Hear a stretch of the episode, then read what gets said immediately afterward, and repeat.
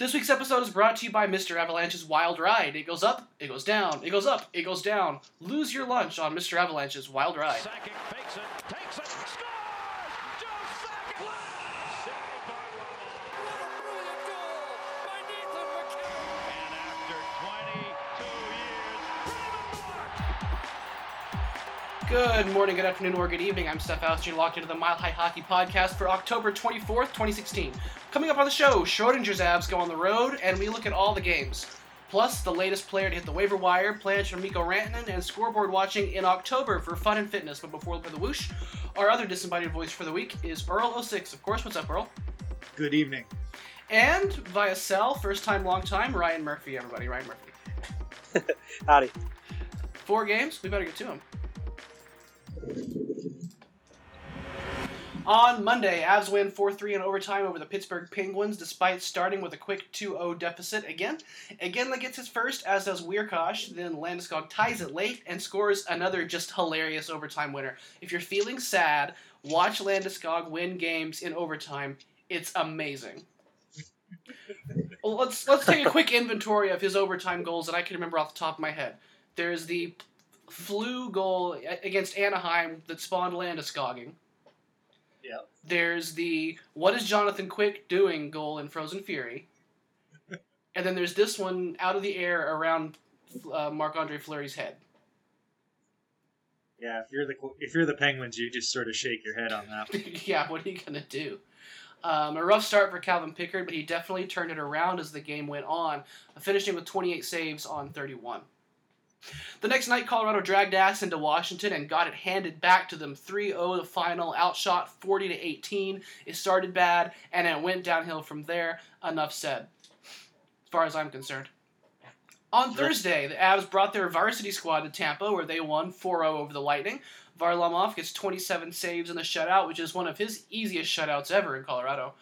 Duchene finally got one in the net and then did it again. Three-point night for him, plus two shots in the third period for the Avs, which both were goals, one for Martinsen and one for Söderberg. Colorado dominated forty minutes of this game and played pretty evenly when you account for score through the third. It's their best game of the year by a lot against a good team. Yeah. Then on Saturday, the Avs brought their J V squad to Sunrise and got trashed by the Panthers five two. Comeau started the scoring for Colorado before it all fell apart, and the Avs looked sort of like they'd played the night before, even though they hadn't. three hundred defensive breakdowns later, Duchene did score to keep it within reason before that lazy Colborne pass picked off by a really strong Vincent Trocheck defensive play finished things up. Four goals in two minutes and twenty-six seconds in the third of that one. Catch your breath. So, four points out of eight on the road, a win over the Penguins and a win over the Lightning. When added into the home opener over Dallas, I'm going to shut up. Are you satisfied? I'm definitely satisfied. Um, you know, that was, I, I was thinking four was good, six would have been nice, but you know, just to not dig a hole in the in the beginning of the year, getting those four points was important and mission accomplished.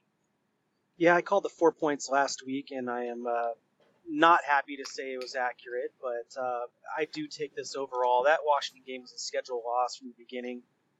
And, you know, this team was in that Florida game for a long time, whether or not they deserved to be. Uh, I think overall the team played as well as they possibly could have on this early road trip.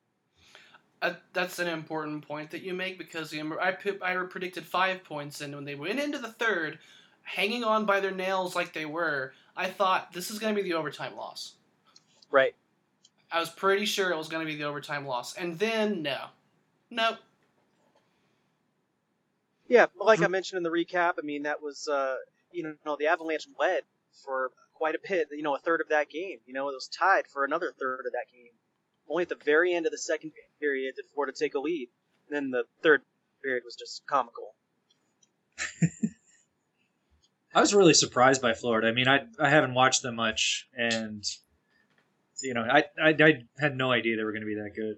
So, in retrospect, I think I would have said that four points is, looks a lot better than I thought it would have at the beginning of the, the week. Yeah, it was kind of a death march. Um, so I mean that's that's six points. Cool. Yeah. Yeah, I mean I think we saw the lack of depth that's on the roster right now play out a little bit. I mean, you're going to have to have a really strong roster from top to bottom in order to manage more than four points with that kind of schedule on the road. Yeah, I mean, I doubt you could pick four tougher teams to play in a row like that in, in one week. And, you know, they did they did fine in my eyes. So how about the team's complete instability? We go from game to game. We see an Avalanche team that look like they could compete in the playoffs. And then we see an Avalanche team that looks like they could compete for the first overall pick. Like, right? Is this much of an up and down experience what we were expecting this year? Early on, absolutely. I mean, what we're seeing is a team that's trying to implement a system it does not fully grasp yet. I think it's very clear watching this team that they've still got work to do. They've still got roster pieces to implement. And, you know, I did expect up and down, drastic up and down results. Yeah, I'll agree with that. I I think they're, I don't think the full system is in place, and I think what's there is, is grasped uh, better by some than it is by others. So, you know, I, I think this is a work in progress until Thanksgiving, and then we can really see sort of, you know, what, what the, the ceiling is for it right now. With the yeah, with we just need off. This team to stay five hundred ish, you know, until then. Um, and right now, uh, we're getting better than that. So, again, I think they're performing better than expected so far. See, what's weird about it for me is I expected this much instability, like, within a game. Like, I'd expect to see twenty great minutes followed by twenty poop minutes followed by twenty minutes that are kind of passable, you know? I that it's from game to game is what's strange to me. Like, you can see an entire very strong game against the Lightning followed by an entire garbage game against the Panthers.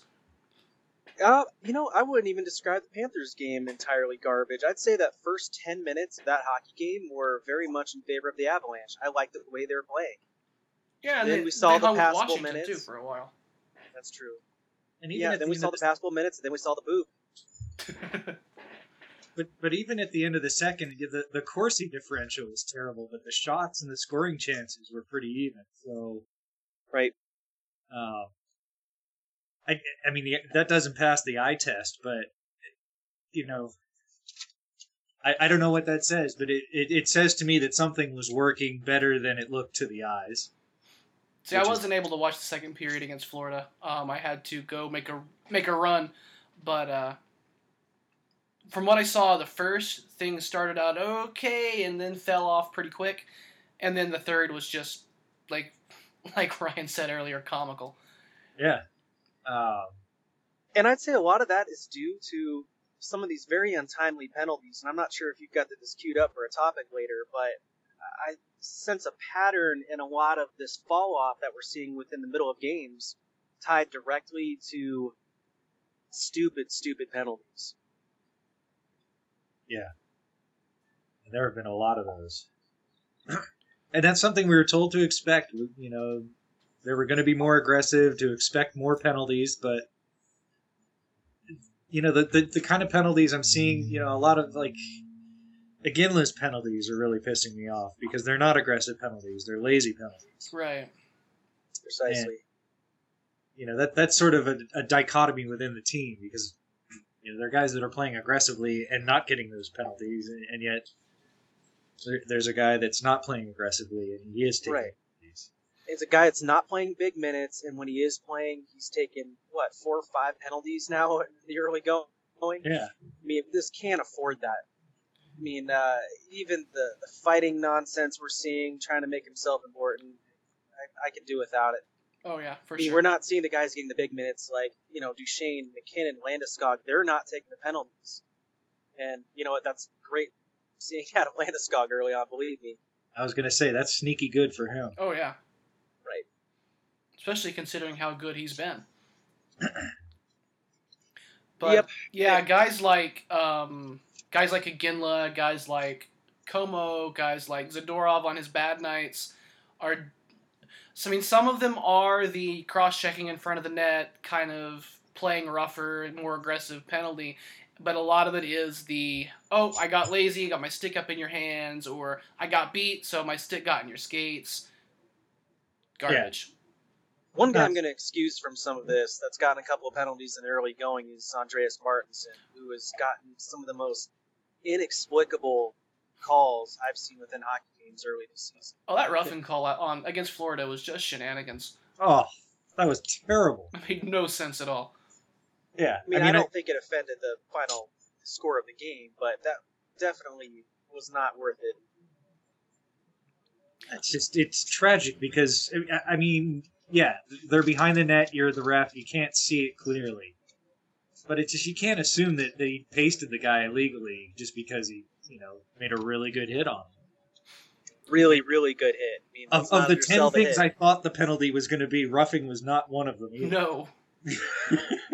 And I, I thought, you know, maybe it's a game management call. Maybe the ref is saying, no, this game is over, you're not going to start running it, guys. But no, it's not a penalty. No. Yeah. It's just not a penalty. It's not like a borderline thing that you've been letting go. Like, for example, the Ovechkin glove punch, which is a borderline thing that gets let go. Right. Um, this is it's just a strong hockey hit that happens just as the guy gets rid of the puck. I mean, that happens a couple of times a game and gets the get, gets your crowd to yell at you and doesn't get a whistle. So get it together. Let's, yeah. Let's, it's not like Andy's the kind of guy that starts stuff all the time, too. No. I mean, you know, he'll mix it up in front of the net, but it's not like he's Cody or Comeau or, you know, he's not a sandpapery guy, really. I just think he's getting this reputation of being one of the strongest checkers in the league. And yeah. You know what? He is. Yeah, if he gets a guy right. Uh, he's, I mean, he's actually had some pretty good plays with his hands this week, too. It's, he surprised me in a lot of ways. Yep, I still like him on the penalty kill, even though I realize the Avalanche as a unit have not been great P K no. group. But I, I think Martinsen playing on that in those pairings has been effective so far. Yeah, he's one of the guys in the bottom six that I think have really taken to the system, first of all, and, and second of all, it has benefited his game a lot. Right, um, we weren't even sure he was going to, you know, make the roster out of camp necessarily, yeah. you know, with all the additions, and now I think he's earned his place in that bottom six. Oh yeah, no, he's he's been fantastic. He's he's so much better than I thought he was going to be. And he, he's just miles ahead of where he was, even right at the end of last year. Oh yeah, he, I mean we were having nightmares of Patrick Bordelot, you know, version two, and that's just not the case here. Yeah, I mean he is much more than that. Yeah, he seems to be a guy who really needs that kind of strict structure to abide by. And one thing that we heard a few times um, with the exodus of Patrick Waugh is that the, in this new system, guys are happy because they know what they and all their teams should be doing at all times. Right. So, I mean, and maybe it's been one of those things where Martinsen doesn't have very good instincts, but when he has this very well-defined role to fill, he can excel in that. It's his second year, too. I mean, he, yeah, he's older, but, you know, this is his second N H L year. I mean, he's, you know, he's very young in N H L terms, so it's very good to have that structure and to be told exactly what to do and where to be. Mm-hmm. And I, right. I think We've been... really helped. I mean, you know, a lot of people are, are trying to money morning quarterback, getting rid of Everberg or even Rendulich or, or you know, guys like that. And I, I think maybe Everberg might have benefited from that, but you know, it's definitely helped like Martinsen to get through his second year. Right. I mean, we talked all last year about Mikko Rantanen becoming a better player on small ice, and we should be having the same conversation with Martinsen. Yeah. Yeah, maybe so.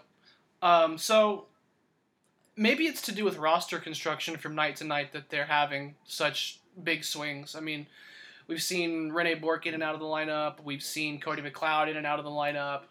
Um, Ben Smith. Ben, when, was Ben Smith ever out of the lineup? Yeah, one night.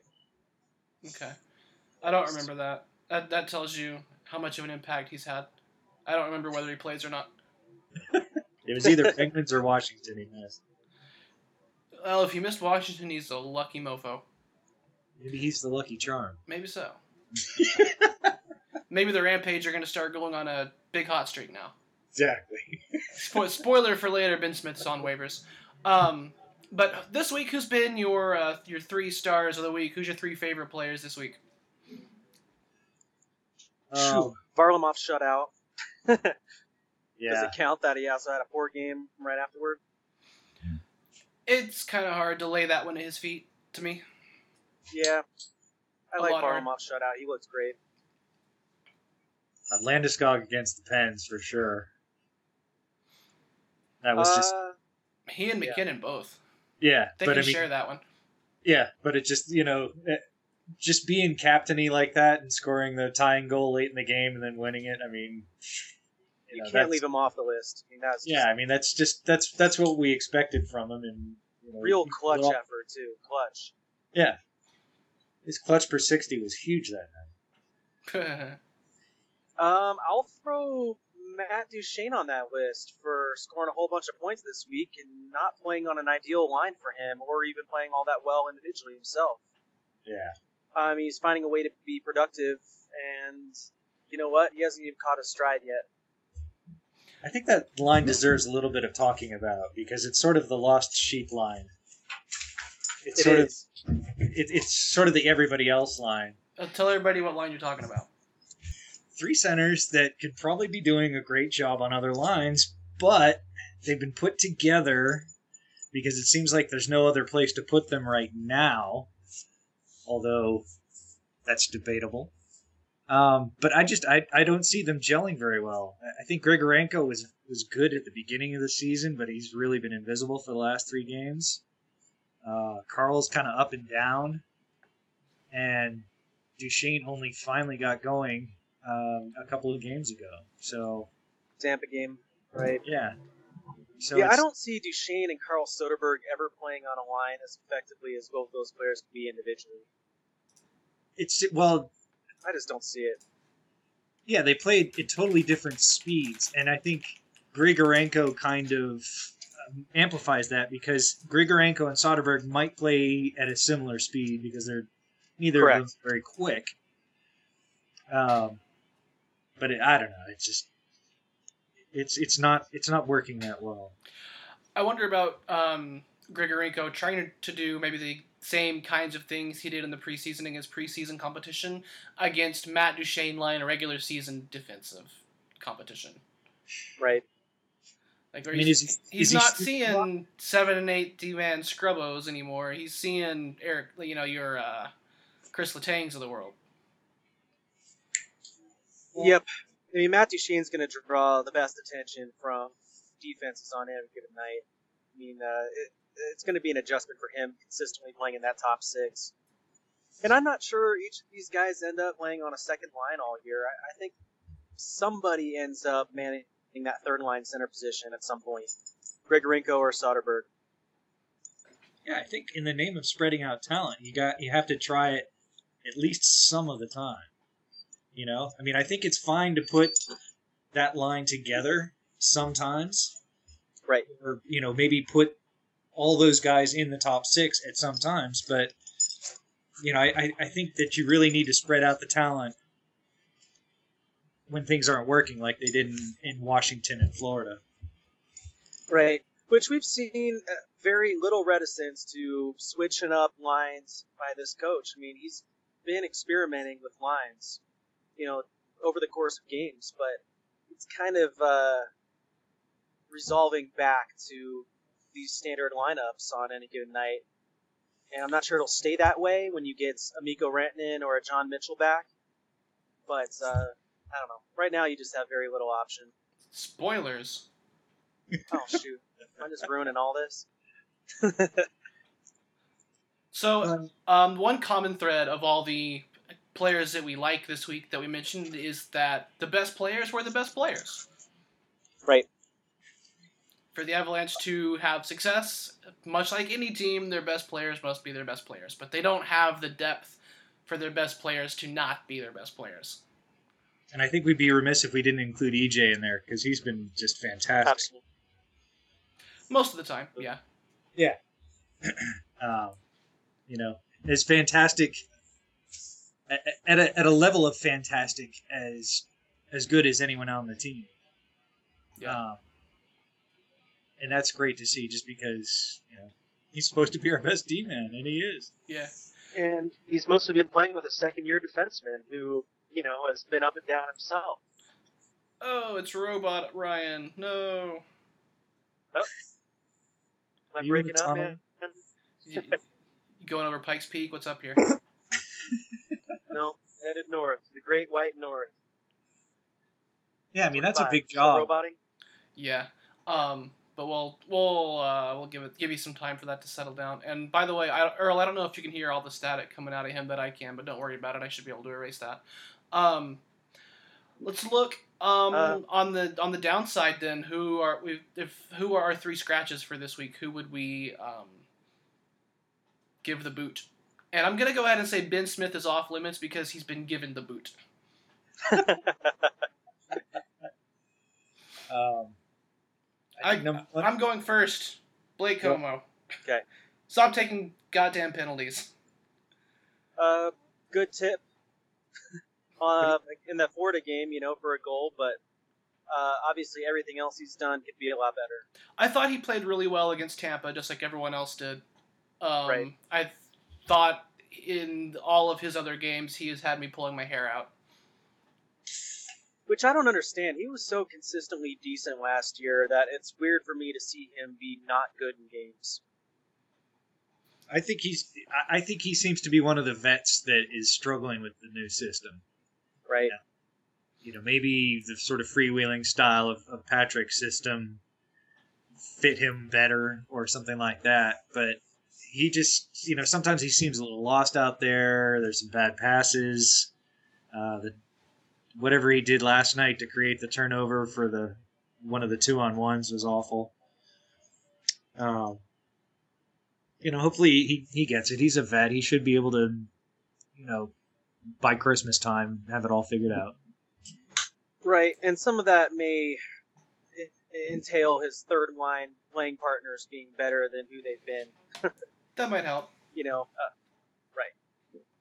If that third-line center's even John Mitchell, I, I think he's probably playing better himself. Well, I know who Earl's going to say. You want to go ahead and say it? Yeah, Iggy. Um, you know, it's it's it's a it's a problem when a guy like that is not contributing and actively hurting the team. And if this sounds a lot like Alex Tanguay from just about this time last year, it. It should, because it's it's kind of the same thing coming over the horizon. um, See, I think you hit the nail on the head there. It's not just not contributing. It's the negatively contributing part that's hurting. Yeah. You know, if, if he were just playing like he's capable right now and not taking penalties and doing it on bottom lines, then fine. You know, you take him for his occasional power play prowess and deal with his deficiencies. But when he's hurting you by, you know, putting you guys at a disadvantage, you know, staying in the box for two minutes at a time, that part we can't have. Yeah, I mean, it's it's lazy penalties, and I, I, I hate stick penalties, and that's that's kind of what he's been doing other than the, the instigator deal. Right. Uh, the other thing I'm hating about his game, just so we can go on and on about it, is that he's going off sides, and he's flying the zone. He's not sticking with everybody and providing support. And You know, that that's you know, that that's hurting more than just making him look bad. That's that's hurting everybody on the ice at the time and hurting the team in general. So, you know, that that's something that's a, a little disappointing from a veteran leader. Uh, veteran leader Jerome Iginla is currently the team's penalty minute leader by sixteen minutes. And yes, he does have a ten-minute instigator in there, but he's got twenty-five penalty minutes in five games. At this point, I'd take Cody McLeod. And that's saying something. Uh, I don't know. Not on that line. No, but. Uh, and what, what was that fight Cody had? Like, what on earth? Like, hey, you want to fight? All right. Pap, pap, pap, pap, pap. All right, we justified our existence tonight. Yay. Fired up the team, though. Hey! Sure did. Like, nothing was happening, and then they fought, and then nothing continued to happen. So there, there's two scratches. We have, do we have a third?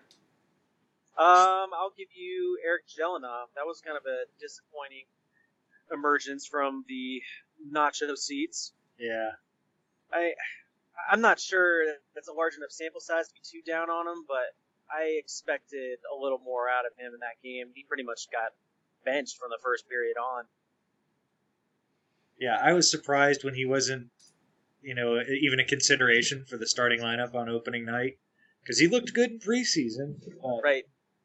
Um, you know, apparently the coaches know more than me from my couch in North Carolina. What?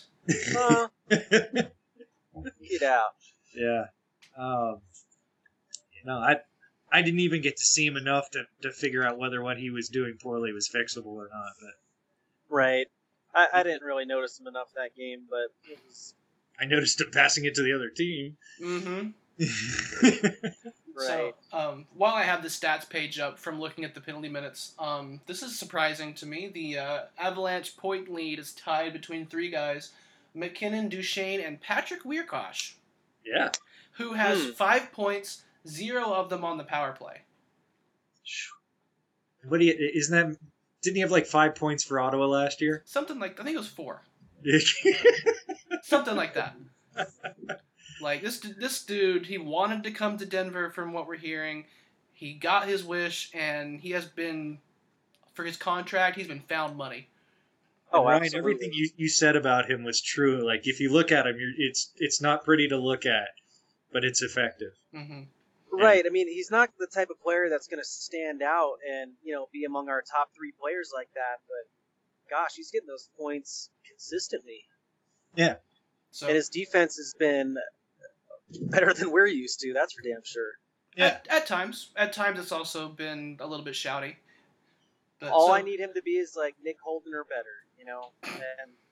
And hopefully a lot better. By the way, um, going on Twitter during Rangers games and searching Nick Holden has been a nice form of entertainment this year. Um, it has. But honorable mention in the, in the stars for Patrick Wiercioch, not quite enough to... Right. To join the top three, but honorable mention there. Oh, yeah, you guys should see the Mile High Hockey Twitter feed, you know, on the back end of it with Rangers fans just going, why? Like, your problem now, guys. Avs fans are just kind of sitting there watching complaints about Nick Holden, complaints about Matt Hunwick in Toronto, and just oh, going, right. meh, meh, meh, meh. Like, hey, don't tell Hunwick's us what we already know. Because you guys are just getting around to it. So, um, another like, another p- uh, player-related point to mention is that um, on Thursday it was on Thursday, Nikita Zadorov had his best game as an N H L er. Does anyone yeah. disagree? Not even slightly. No, that was that that was foreshadowing of what we can expect from him in the coming years. Yep, that's number one defenseman ability right there. And uh, granted, you know, it's not consistent yet, but we're seeing his upside, which is really nice to see right now. Oh, good talk. So that was the week that was. It was crazy. Um, we saw dominant wins. We saw wins over cup contention teams, and we saw just bad. So we'll see what gets carried over in, um, into the following week. So um, what do you say? Is it too early to look at playoff standings? Of course it's not. Um, let's look around the Central. Who's winning the Central right now? Do you know? The Blues. The Blues. The Blues? The Saint Louis Hockey Blues. Um, to which I say, stop that. I hate you guys. Coming in number two, Bruce Boudreau's Minnesota Wild. How are they nice doing start? That? I don't know. I did. Did you guys see the Taylor Hall goal in overtime? Like all no. all three Wild defenders are in one face-off circle, and Taylor Hall's standing in the slot, like, "Hey, give it me." And they did, and he scored. What a surprise! Um, number three, hi, it's us, Colorado Avalanche, hello. Uh, four, Chicago. Five is Dallas, who um, would snipe the Pacific's second wild card spot. And then Winnipeg six and Nashville seven. That's a big surprise. What's up with Nashville? Is it all goaltending, or is there more to it? They're not scoring much. Right. Um, I... I didn't think it was, you know, I thought they were kind of overrated. Um, you know, I, I don't, I didn't pick them for the bottom or anything like that, but Uh, the fact that they're struggling is a huge surprise because of their goaltending, and that their scoring is, you know, it depends on, on a few guys rather than a team deal. So I, I don't I don't think it's anything that they should be that worried about. But as long as they don't eat at the uh, eat dinner in Detroit too often. Well, I mean, they're plus fifteen, minus fifteen when it comes to goal differential. Right. And uh, actually, someone must have finished up a game because the standings are different from what they were earlier. Yeah, Edmonton beat Winnipeg three oh. So I just lied to you guys. And Nashville is six and Winnipeg is seven. huh. Moving on up. Moving on up. But the entire Western has at least, or the entire Central has at least four points. To uh, Anaheim, Calgary, and Arizona, who have three, three, and two. Yep, which is pretty much what we'd expect. An inauspicious start for uh, for for Anaheim, yeah, and they're... Edmonton are five and one. Uh, that surprises me too, and I, I haven't checked their schedule. I'm not sure who they've been playing, but uh, I think I expected improvement from that team with. Uh, One particular player staying healthy. I always forget his name. What's his name? I don't know. But uh, if he's healthy, I think that seems better. I think his name is Hockey Jesus. Ah, it's a biblical name. Nice. Hockey Jesus. I mean, is that? Are they going to keep that up all year, though? I don't know. I you mean, know uh, I haven't seen them. We'll see. Playing Colorado's schedule. I don't think they have that record. Nope. Let's go see who they played. I don't know who they played. They played Winnipeg today. They beat Saint Louis. They beat Carolina. They got spanked by Buffalo. They beat Calgary. They beat Calgary. And they beat Vancouver. Yeah, that's not a bunch of world beaters. Nope, right, just kidding. That Vancouver's preseason. Oh. Well, look at, I mean, yeah. I I was looking at Vancouver's schedule when they were four and oh, and they didn't beat anybody. Look at these scores. seven four, five three, six two. What year is it? Wow. nineteen eighty-three? I just, I, you know, I, I hope they keep it up just for funsies in the league. You know, it's it, it's better to have teams like them in Dallas and, you know, maybe us um, that are going to score a lot and probably give up a lot of goals. Yeah. Not that Colorado's gotten to see where they stack up face-to-face with much of their divisional rivals. Just Dallas. We'll see Winnipeg soon. Um, but it's still a little ways out before we start running into, um, you know, our familiar foes very regularly. Right. Well, just, you know, nobody's really playing that well in the division, except for Saint Louis. Um. And I haven't seen Minnesota. Apparently they are, but I mean, Chicago has been really bad. I guess they're starting to climb back up because they were they were below us for a, they were down on the bottom for a while. Yeah, um, Chicago is a team that I expected to take a, a dip this year, um, and so far that's what they're doing. But hey, it's October twenty-fourth. Who knows? Yeah. Uh, but yeah, it's, it'll be November before we start seeing Central Division opponents regularly when we get Nashville, Chicago, Minnesota, Saint Louis, Arizona, Winnipeg, you know. Sounds fun. Nashville looks like a disaster. Nashville, November looks like a mess as I look ahead, but we'll talk about that someday. Again, it, is it worse than what we just went through? Um, it's the West version of what we just went through, and it's a whole month. There's Columbus and Vancouver in there, but otherwise, if Edmonton continues what they're doing, it's a big problem. Um, so let's look at some recent Avalanche news. Um, Sunday afternoon, the Avalanche announced that they had waived Ben Smith. Ben Smith is heading back down to the A H L. And the expectation, um, per Mike Chambers, is that following a couple of Rampage games early this week, I think Monday and Tuesday, is that right? Uh, Mikko Rantanen will be back with the Avalanche. Nah, he just finished up. They they played last night and today. Do they do they not play Tuesday? They are, but I don't think he's. I mean, I think he's gonna. I think he's probably on his way by now. Yeah. You think he's better served by playing games or getting in practices? Well, considering that Chambers uh, indicated the opposite, you may be right. I know yeah, the Avalanche are not practicing on Monday.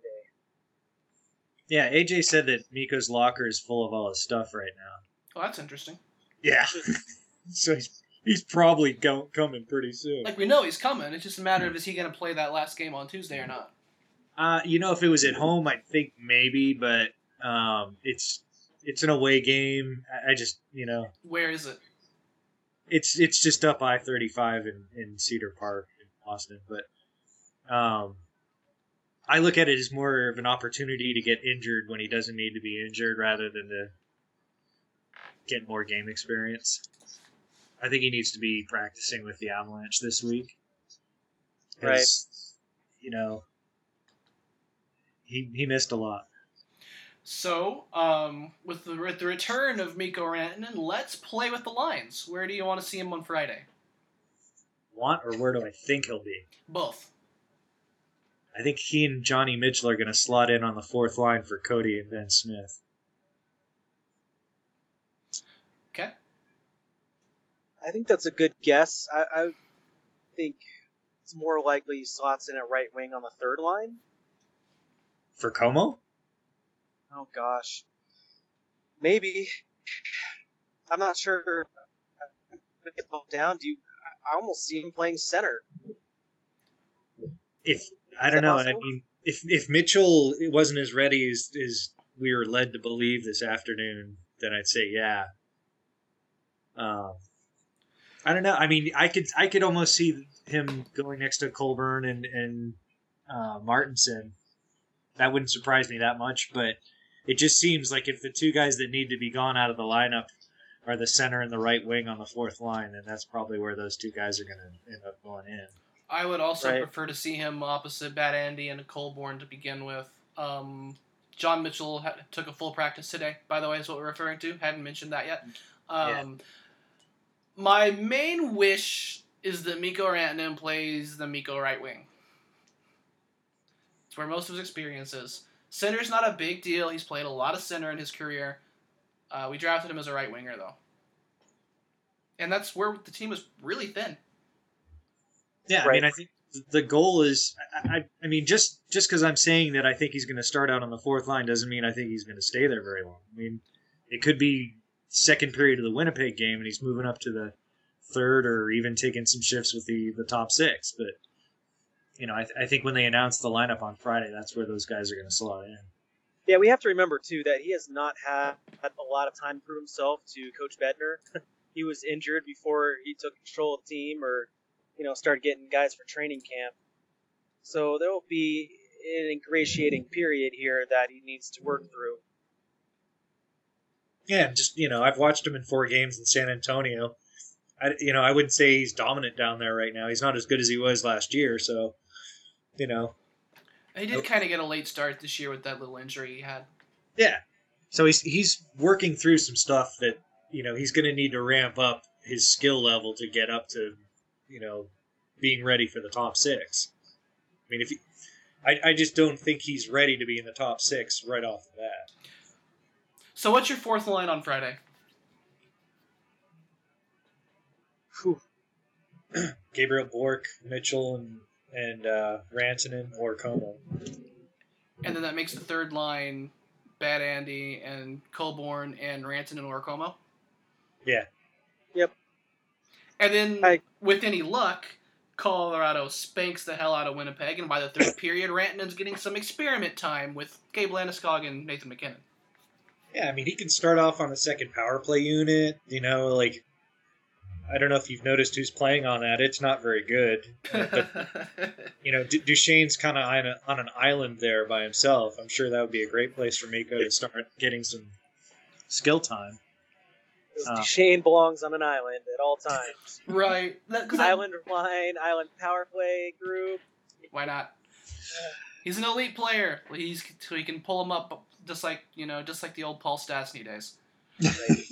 um, because that, that first power play's been you know pretty stacked. It's Landeskog, yeah. McKinnon. Um, I think Colborne was there. You know, it's, it's mainly where we've seen Tyson Barrie slotted up and Eric Johnson, and then the second pairing or second set has been Matt Duchene and the Pips. Yeah, it's like Iggy and Comeau and you know, I mean, it's just blah. All right, Matt, go make these guys score. Do you see who they are, right? All right. We'll give yeah. it a go.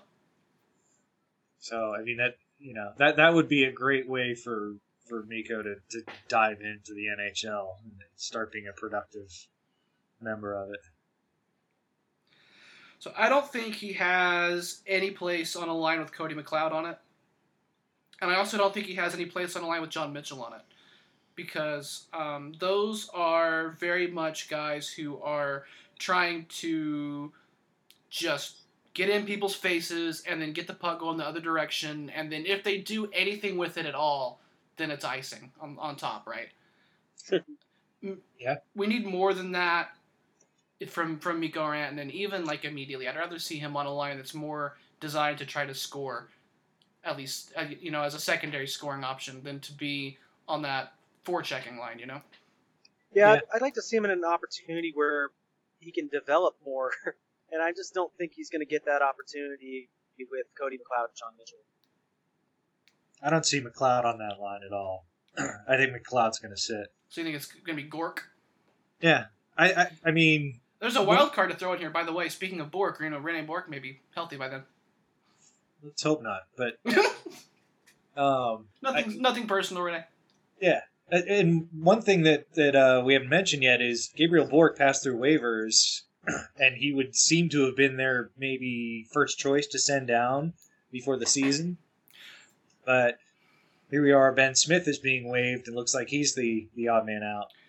Yeah, my so, understanding of that was because Gabriel Bork signed a two-way contract, he had to go through waivers. That's not true, though. It's not? How, well, how well, could then that man on the internet lied to me. Mike Chambers? I don't know who, but it was somebody. I don't remember who said it. This was I've slept since then, man. It's been a while. Terry Fry, Terry Fryer and Mike Chambers said that. I mean, there's nothing in the C B A that says that. They made it up. They must have. I don't know. I Maybe they're just confused. Um, but it is interesting that he got waived, and then, you know, he's had a pretty solid contribution to the team in his role. Yeah, I mean, I, I hats off to him because he's earned that spot and sort of taken it away from Ben Smith and Cody McLeod for that matter. Yeah, it's been valuable killing penalties, and you know, uh, pretty neutral on a fourth line. That's pretty much what you asked for, right? Yeah. Yeah, I really like his penalty killing ability. I mean, he's, you know, he's not much of an offensive guy. I'm sure I'll tell you that. So, you know, the, the way he can contribute is is to be speedy, forecheck well, and do some P K work. And, you know, he's done that and more. Mm-hmm. So um, I I also expect him to start down where you do. Um, I just don't think it's ideal. I just think it's kind of the way that, th- that things work. I, yeah, I mean, I, I just I don't think you can put him on the second line to start out. You know, I don't think you can put Duchene up with Landeskog and McKinnon and put Rantanen with with Söderberg and, and Grigorenko and expect good things to happen. No, of course not. You know, I, I think once he starts getting his skills up to that level, you know, I think then is when you really go through a major lineup shuffle. Like I I said last week that I would like to see Mikko with with Mikhail Grigorenko on a third line with somebody else.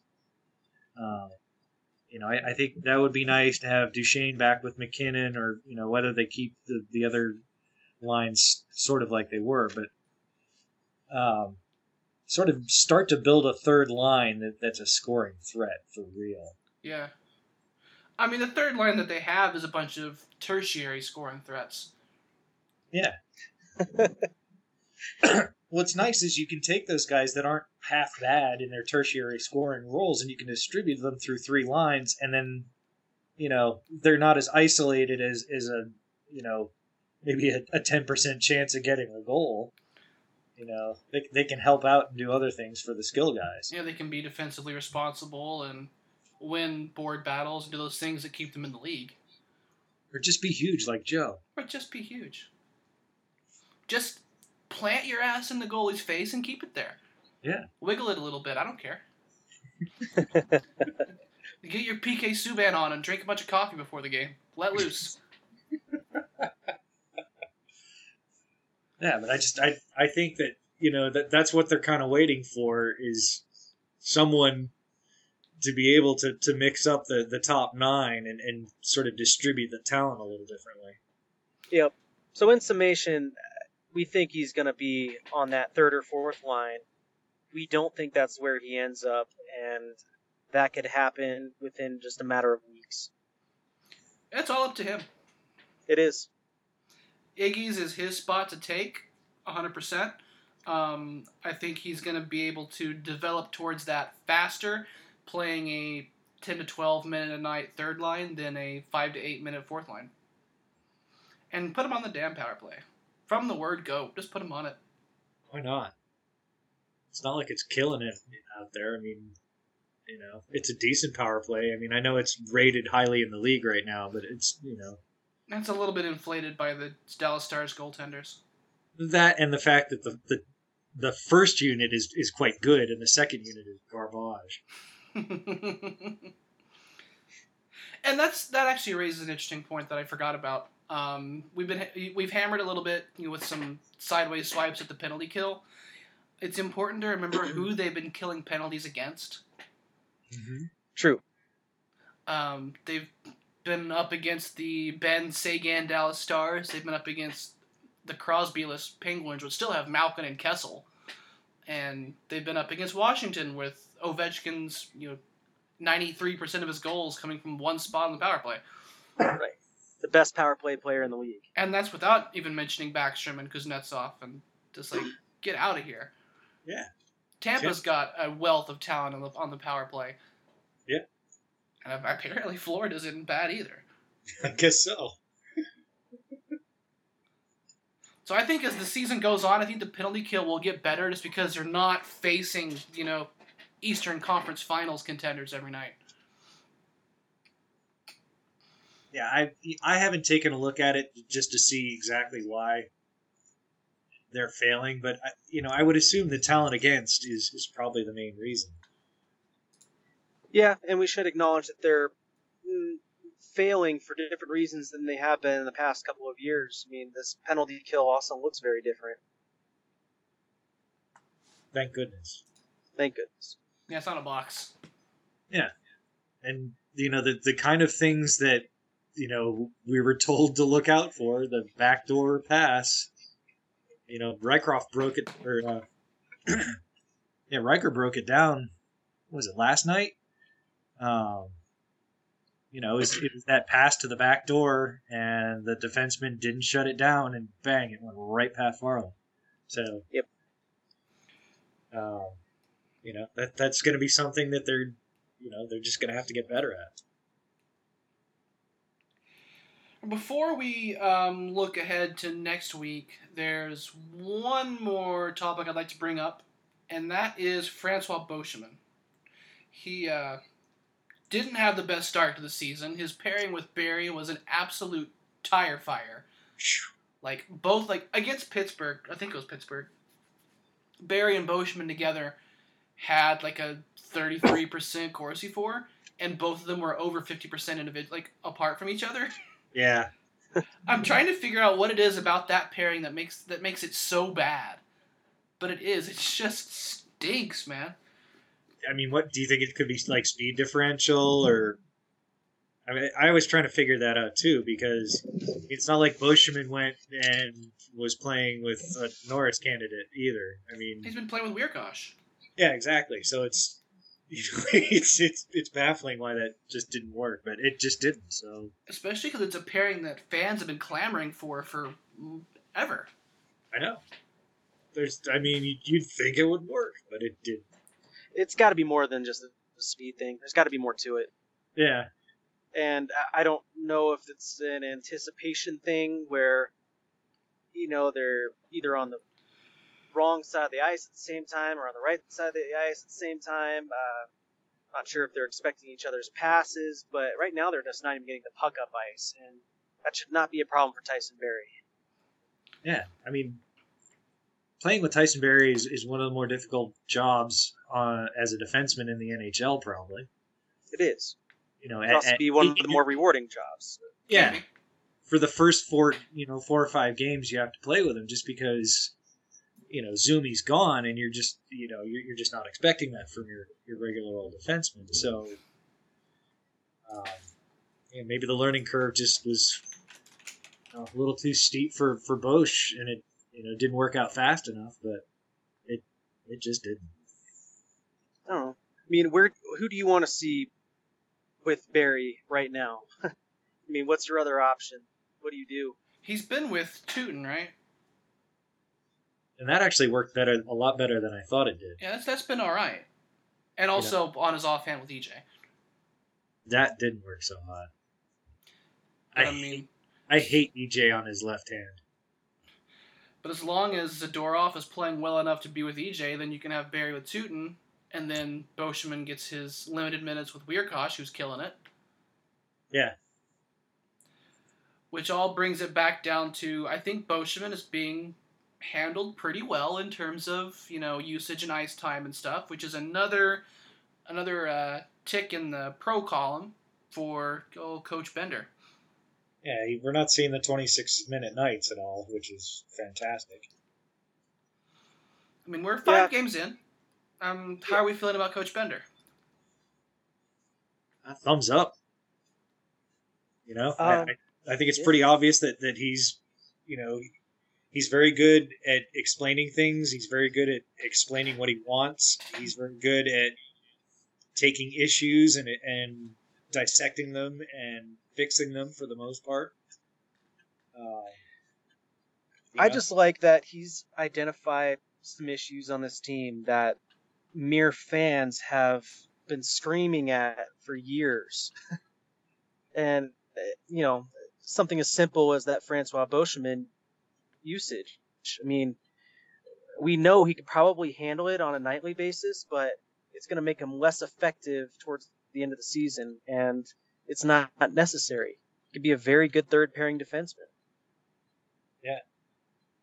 And I I just like that he hasn't fallen in love with someone who's terrible and keeps him in the lineup when they should have, shouldn't be.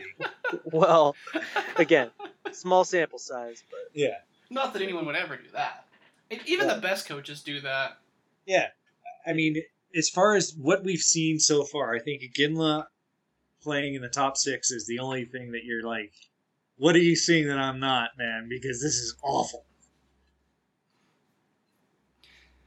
So um, before we get to next week, um, I'd like to see if anyone has a few words to say um, in remembrance of General Fanager, the uh, founder of which was hired by the Las Vegas Nameless hockey team this week, um, which is a hell of a pickup for them because he knows the C B A like inside, outside, front, back, and center. And if you've listened to him on the uh, Steve Dangle or Marek Priswashinsky podcast, you would have noticed that he is an absolute wealth of knowledge, specifically about expansion, which makes him perfect for that team.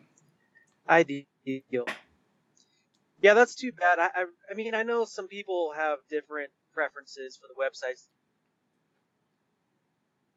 Primo. Uh, that was a very well constructed website visually, and which one I was found you, information. You cut out for a sec? Oh, um, I'm not sure which part cut out, but you know that was visually the best website for that particular resource, you know, on the internet, and I will miss it particularly. I like Cap Friendly better, so it's not a big deal for me. Right. I was mainly using General Fanager because everyone else was. I don't really get into the business side of it, like expansion playing and looking at the cap and stuff like that. I, that doesn't interest me very much. So yeah, it doesn't. I mean, it's not a huge deal. I use whatever everybody else uses. Yep. You know, I, I was lamenting this kind of on a. you know, uh, S B Nation editors board that we kind of exchange ideas with. And like, why in the world aren't media companies buying these websites for use? No, you know, kidding. why is it, why isn't it, I mean, why is it always the N H L teams that are picking all these things up? Like, hey, can we get a uh, Vox Media to invest in like a good analytics website, please? you yeah. know, so we have it as a resource that we can, you know, help our fans better understand the game. I'm waiting for that moment, and I wish it happened sooner rather than later. Because obviously the teams are seeing a lot of value in this information. Yeah, I mean, it's. I would love to see a site that's sort of the cap friendly guys plus uh, Micah and Ineffective Math. You know, because his visualizations are fantastic. I, you know, I, I don't know if his information is any better than anyone else's. I mean, I I know he's a smart guy and all that, but the way that he takes the information and is able to, um, you know, put his, his charts up and make different kinds of visualizations and stuff is fantastic. And that's exactly what a media company should want. Yeah, oh, I know. His works in progress are hilarious, by the way. Yeah. If you if you were lucky enough to get in on following Ineffective Drafts before he locked it behind his Patreon, um, the uh, the graphs that aren't quite ready yet turn out hilariously. That's I mean that's kind of what you have to do. I mean, a, a creative mind like that, thinking up new charts and thinking of you know new just weird things to visualize like that. I mean, um, and then you can just kind of go, "What? Well, that's hilarious." About the internet, yeah. I like that.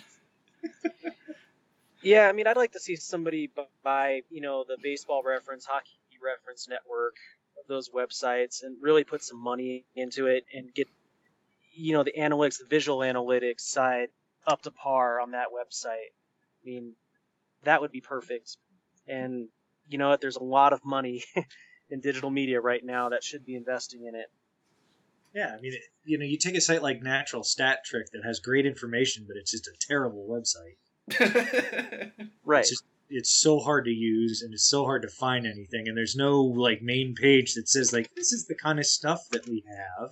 And if you're looking for this kind of information, like, you know, check this and this and this, and your team is going to have things under this and this. I mean, there's nothing like that. So... Their game flow charts are so good, though. Yeah, I know. Their game flow charts are awesome. Um, you know, that that's just something that, you know, I, I wish that other sites would use that kind of push-pull chart, because it's, you know, that that's kind of like Micah's flow chart, shot yeah. flow chart. Yeah. But it's in real time. It's um, like the, uh, have you seen the one that's in three dimensions where, like, one of those dimensions is time, where, like, you see the barrage of shots going across from one net to the other? Yeah. And whether they miss or whether they get blocked, whether they get saved or whether they go in, you can tell. Yeah. That's a really cool viz. I can't remember who did that. But, it, I mean, that would be awesome to see a website that had that kind of stuff, um, you know, sort of all in one place. Because mm-hmm. just, I have all these sites bookmarked, and I'm like, all right, so what do I use for this, you know, historic stuff? I know this is for, like, next day charts, and I know this is for in-game stuff, and, you know... I'm just glad more outlets are letting us download their information, because that was the biggest thing that, that I was going to miss about War on Ice, is just big spreadsheets that you can just download. And Corsica dot hockey has kind of implemented that, which has been really nice. Yeah. Hey, but the uh, I think the Rangers are on. See, I'm looking at diving. But, but, you know, Corsica is another one where it's just like, if you don't know what you're looking for, you're never going to find it. Yeah, it can be a little bit tough to find your way around. Yeah. So, but before we close out and look at next week, do you want to start a new favorite segment, which is Nick Holden Tweets? So I've got, uh, I've searched for Nick Holden on Twitter, sorted by latest. So there's some of the good ones tonight. Uh, does anyone actually like Nick Holden? Just curious. Hello? Hello. Nick I mean, Holden with a pass behind him in the defensive zone, straight to a Coyote. Efficient.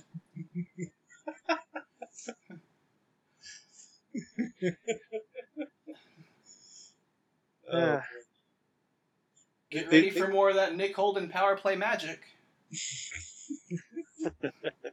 I feel bad for Nick Holden. He's like Lenny, only being at Ned Flanders' outburst for a couple of minutes and being torn apart. And he's such a good guy too. You just hate seeing the, the vitriol against him, because you know it's just he's a he's just a goofball and nice guy for middle of nowhere. But Nick Holden has one power play point and assist in his last one hundred twelve games. I think Ryan just crashed on us. He sure did. And finally, uh, Nick Holden is diarrhea on skates. Fucking brutal.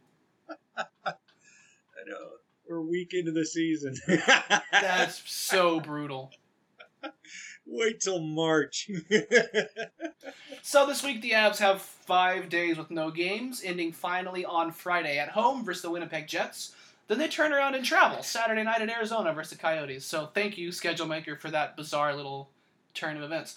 Um, both are seven p.m. Mountain starts, Friday on Altitude, and Saturday on Altitude two, the Ocho. Mm-hmm. So Winnipeg and Arizona are obviously a far cry from Pittsburgh and Washington. But Winnipeg are a team that Colorado have historically struggled against. Um, Arizona kind of similarly, like they just choked the Avalanche play out in recent years. So what what are you expecting to see this weekend? Do you think it's four points for one hundred percent? Is it going to be rough? What do we think is going to happen? Four points, no problem. Mike Smith's not playing, so we're fine. Uh-oh, is that you crushing around, or is Ryan back? Ryan's back, but I think he might be in his garage. Uh, I'm trying to be back. I just yeah, ran down... Actually, uh... um, but yeah, I, I see Winnipeg and, and Arizona as, you know, I'm not going to say one hundred percent, but I think those are, you know, good shots to pick up four points. Yeah, Winnipeg's a very winnable game. And yeah. uh, Arizona would be if it weren't a schedule loss. It's a back-to-back with travel. Yeah. For no obvious reason. Um, I don't think it's a big deal. No, me neither. Chalk those two up as wins for me, too. We got a very capable backup goalie. Um, and that's pretty much what makes the back-to-back games so treacherous and normally. Um, yeah, I say they got a great chance of winning both games. I mean, who's Arizona's backup goalie? I mean, you know, the backup to uh, the back. You know, I mean, it's just, it's some it might, guy. You know, it might be me. It might be me. Is it me? I'm not sure. Either way, it's not Calvin Pickard. It's not Calvin Pickard, and it's. You know, are they back to back or anything like that? Uh, you know, you would think that someone talking about schedule losses had looked at that. You'd be fucking wrong.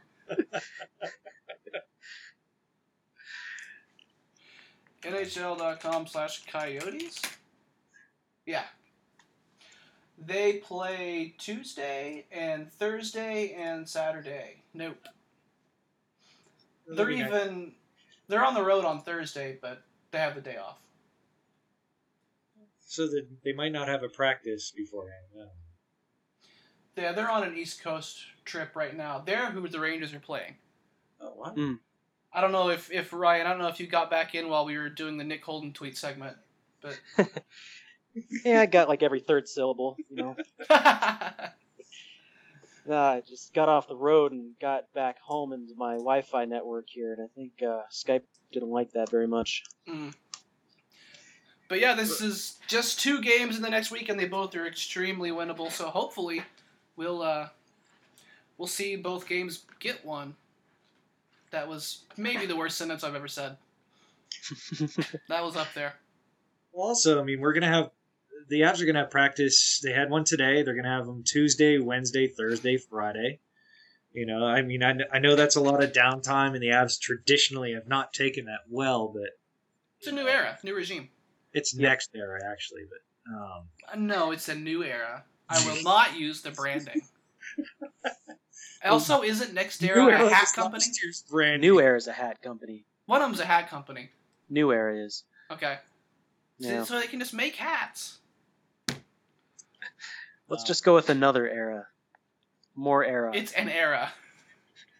But okay, during the four pack practices this week, you know, Smooth Johnny and Mikko are going to be integrating with the team. You know, everything's going to be running smooth. Yeah, they're, they're just, I mean, they could win both games nine nothing, and it wouldn't surprise me. There we go. I yeah. like that. Yeah. See, I was, I was the pessimist last week who only guessed four points, so now I will atone for my insolence here and guess two victories, four points. I'm going to make up for guessing four points by guessing four points. You know, if you ignore yeah. context, that's hilarious. It is.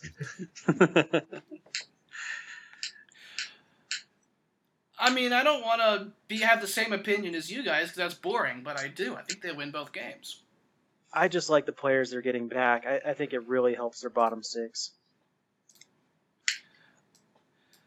So four points, and we will hopefully see that. Any any, uh, any parting thoughts that you want to get out there in the air today?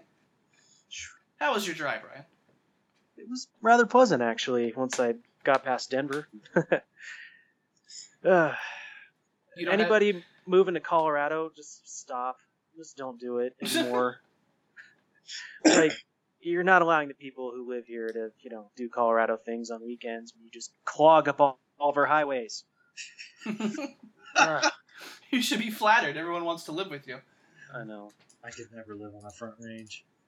Yeah.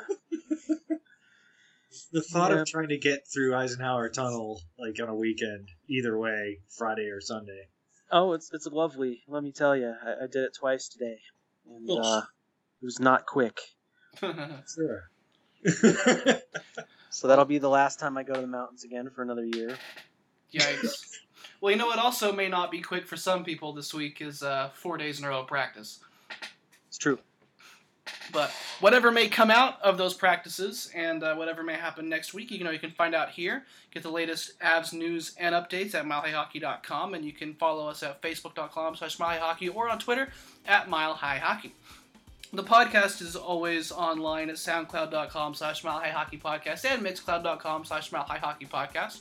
If you have a problem with either platform for some reason, you can bounce to the other and just listen away. Or you can do what the smart thing is and use your favorite podcatcher or iTunes to subscribe and automatically get it downloaded. So we'll have a couple of games and a week's worth of practice to go over next week. Hopefully a lot of, you know, good news to go over. So we will, you know, see you next week. Talk to you then.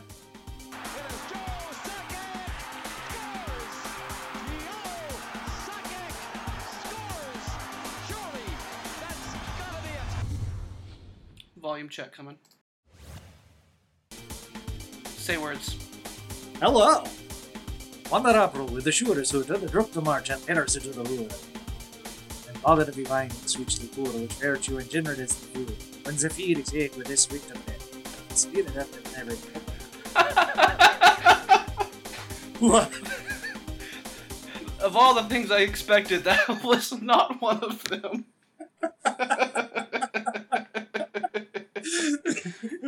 Oh, God, that was silly. You recognize it? No, I sounded like I was listening to the K H L. That was the introduction to the Canterbury Tales in Middle English. Is that what that was? I just like I couldn't understand it, but I was totally down for it. Yeah, it's, it's I, I don't know, I mean, you, you, it's three centers. Uh, let's let the dog calm down.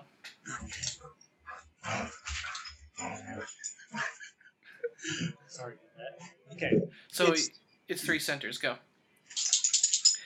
It's three centers that could be, you know, well used on other lines, but yet they're put all together and they're